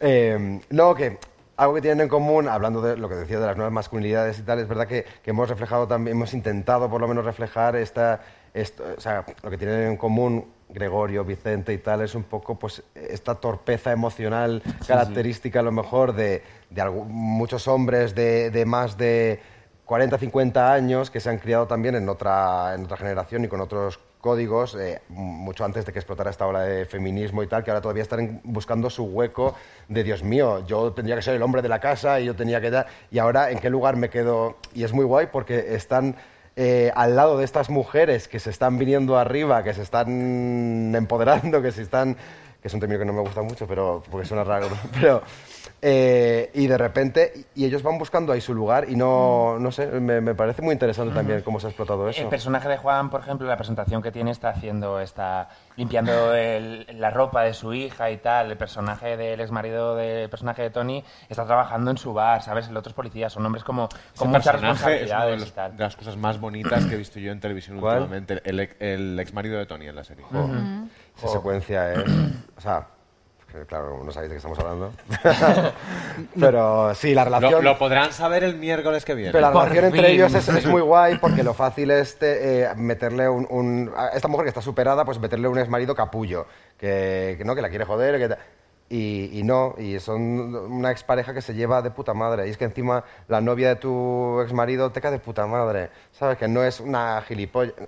Quiero decir que hemos intentado también ¿no? buscar siempre qué es lo que más juego nos da a nivel de, pues yo qué sé, para, para empatizar con, con todos los personajes sin blanquearlos, pero qué conflictos te da, qué, qué te da más conflicto, que tu ex esté con una gilipollas a la que puedes odiar y que puedes dar, o que esté con una tía que es que te cae de puta madre, que es que si no tuvieras que Es que odiarla la infelices no son, lo que están es puteadas. Sí, sí. Y desbordadas, sí. Yo, yo como actriz, por ejemplo, eh, no sé si es por el hecho de ser actriz o no, pero siempre hemos intentado cuidar mucho a todos los personajes de la serie, por pequeñitos que sean. Porque es guay que cuando un actor recibe un personaje, aunque solo tenga tres frases, que sea algo enriquecedor para él. Y no, no hemos tenido personajes gratuitos de es un camarero que dice que te pongo, sino siempre hemos intentado darles un rollo, sean más largos o sean más cortitos. Y creo que eso es de agradecer desde el mundo de la interpretación y también como espectador, que muchas veces los personajes secundarios en las series españolas se han dejado un poquito de la mano de Dios, ¿sabes? O lo va a hacer mi tía que no es actriz y tal, y la pongo aquí, o este figurante que va a hacer así y tal. Entonces son cosas que realmente hemos intentado cuidar mucho y creo que, que es guay. Decían ellos dos que no hay mucho chiste en la serie, pero eh, Amparo, el personaje de Bueno. Mamen, tiene unas líneas eh, fuertecitas y muy cañas que yo creo que va a yo- conquistar, Yo, creo, ¿no? Amparo, es una maravilla, una maravilla lo que hace Mamen. Y lo que pasa es que Mamen tiene tanta gracia. O sea, lo, lo que pasa que parece como que no hace nada. Es que no hace nada. O sea, no es que no haga nada, sino que tiene una cosa tan relajada y tal que resulta tan cómica. Pero ella, o sea, su personaje es un drama. Imagínate. Pero la es una pobre. abuela que va a conquistar la audiencia, ¿no? Sí, puede sí, contar. yo creo que sí. Lo que habláis del carisma de Sí, los sí, sí. personajes, Mamen García La- no hace falta que haga nada porque toda ella es carisma. O sea, la ves en el musical de Billy Elliot que baila, que canta, que hace de todo. La ves en Señoras de Lampa que hace todo tipo de cosas súper Sí, locas. sí, sí. Y lo hace todo desde un Sí. lugar súper desconocido para los espectadores. O sea, nunca he visto una abuela como la que hace Mamen, ¿sabes? Mm. Era muy fácil caer en un cliché de es una abuela, pobrecita de ella, está cuidando al niño, es la portera de casa. Y Mamen, toda ella es un prototipo de Mm. personaje que yo no había visto nunca porque ella lo interpreta así, es así. Y es un autoterreno, la hemos hecho de todas las perrerías que podéis imaginar. Temporada todo, que parecía que estábamos a ver, a, a ver si conseguíamos que saltara. La pobre de, ¿en serio ahora esto? Quiero decir, Era muy gracioso porque, claro, nosotros eh, habíamos hecho el piloto, pero no sabíamos el resto. Y lo íbamos haciendo sobre según iba viniendo y cada vez pasaban más cosas. Y "Ah, ¿en serio tenemos que hacer esto? Y ahora va a pasar esto. O sea, era como una, una aventura, cada capítulo es como una película. Y siempre- en esa película pasan cosas muy tremendas. Yo es que recuerdo que siempre cuando entregábamos los guiones siempre me vería mamen. Carlos, acabo de leer el guion. ¿Qué me vais a- ¿Pero vais a hacer eso de verdad? ¿Pero esto lo ha visto cadena? ¿Pero esto, pero esto, esto cuántos exteriores son? Y esto siempre, pero esto es hasta tarde y esto, pero esto no, lo hace una doble, ¿no? Nunca se quejaron en realidad. Ahora que estoy pensando que No, cada pobre. capítulo, como decía Malena, es una película diferente con su propia entidad, con aventuras diferentes dentro de la misma trama horizontal, pero nunca vinieron las actrices a decirnos esto es muy fuerte, esto no puedo hacerlo y tal, cuando No. la cosa se iba complicando cada vez más. O sea, gracias. ¿Hay ¿vale? alguna escena que lo habéis pensado, pero aunque no lo hayáis dicho? Venga, sí, dicho, mojaros, que habéis mojaros, dicho va. que es heavy esta escena. Muchas, muchas. Yo digo, esto yo no sé cómo lo voy a hacer. Había cosas que eran muy bizarras que yo en mi vida he hecho. Que digo, bueno, pero luego también era muy divertido. Siempre los retos así. Es un tan- regalo. es un regalo, ¿sabes? Porque aparte que sí que lo podíamos preparar un poquito antes, hay un momento de unas peleas y tal que, que fue muy Bueno, divertido. esa. Fue duro, era un rodaje duro porque había mucha noche, mucho frío, mucha acción y pero como es divertido y es un reto, yo creo que sarna con gusto no pica. Yo creo además que, eh, no sé, todos los actores tenemos nuestros trucos, sabemos lo que nos funciona eh, y estas tramas, estas historias te obligaban, pero a la vez te permitían salir un poco de tu zona, donde tienes que arriesgar y, y- y- y yo misma me sorprendía a veces, ¿no? De, de, de, sal- de querer, ¿no? De, no, no, no me voy a quedar aquí. Y es que era, si no saltabas, eso no, no funcionaba. Y Mm. desde guion te empujaba a abrirte, ta- desde dirección también. Y eso para mí ha sido un reto, pero también un, un regalo, ¿no? De- Sí, así da gusto. Nos preguntan en redes si le daríais un spin-off o tenéis en mente algún personaje que pudiera tener un spin-off. Gloria A ver. Muñoz. Todas tienen, yo creo, pero a mí se me ocurren Ah, varios. Yo tengo alguna, pero claro, no puedo decir nada, que me Yo encantaría. Ya, Pero yo sé de quién estás hablando. Pero es difícil. ¿De quién estáis hablando? ¿De quién estáis hablando? Ah, no puedo, no. Bueno, Pero luego hay varios, hay, hay- es que había algunos personajes, eh, sobre todo lo que dice Abril, que mimábamos mucho los secundarios, es que eso, eh, ha habido secundarios que han empezado la serie teniendo una frase. Señora que- uno, que se señora llamaba uno. Madre 1, Eso. y luego de repente en un capítulo 2 había Madre 2 y otro Madre 3. Y dijimos, un momento, ¿y si todo lo hace la misma y la llamamos Juani? Venga, Juani, que es Maite Sandoval, que es una actriz maravillosa, que vino la tía a hacer a decir una frase en el capítulo 1, una frase o dos, No lo me que decía, en el mitad así. de Lampa, que decía, El mm, el martes, si es el el lunes yo sí. puedo, Mm. tal. Eso era su frase. La cabrona lo hizo tan bien y con una gracia. Y cómo registraba todo lo que iban diciendo las otras. Y, y que dijimos, hostia, es que Juani tiene que... Y de repente fue subiendo el personaje y coño... Bueno, y no voy a contar nada.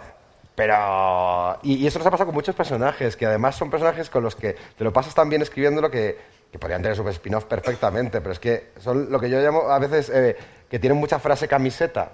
Que son frases es una que frase camiseta. Ah, de ponerse la que camiseta. podrías hacerte una, ¿sabes?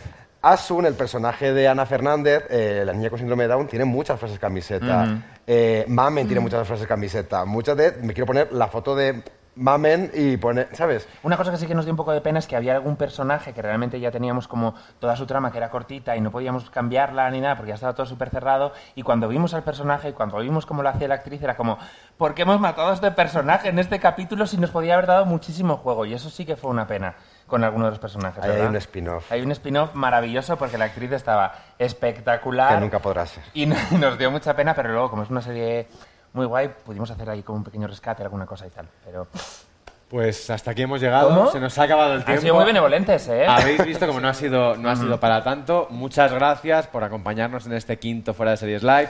Gracias al espacio Fundación Telefónica, a los que habéis venido aquí, a los que nos veis por streaming, por screaming, he dicho, por, es- por streaming. ya parezco una, se- ya parezco una, se- una señora de Lampa. Eh, eh, muchas gracias, por supuesto, a Mediaset a Telecinco, a sus equipos de comunicación y a Mandarina, a nuestro equipo de, de traducción en lenguaje para signos. Gracias, Nuria, Malena, Abril, Carlos. Gracias, por supuesto, Álvaro y al resto del equipo de Fuera de Series Live. Deciros que antes de irnos de vacaciones tendremos un último Fuera de Series Live antes del verano, el día 5 de julio, con los Javis y la nueva temporada de Paquita Salas. Así que vamos a terminar con una frase de Paquita que podría ser también de alguna señora de Lampa, que es, no estoy loca, estoy hasta el coño. Muchas gracias.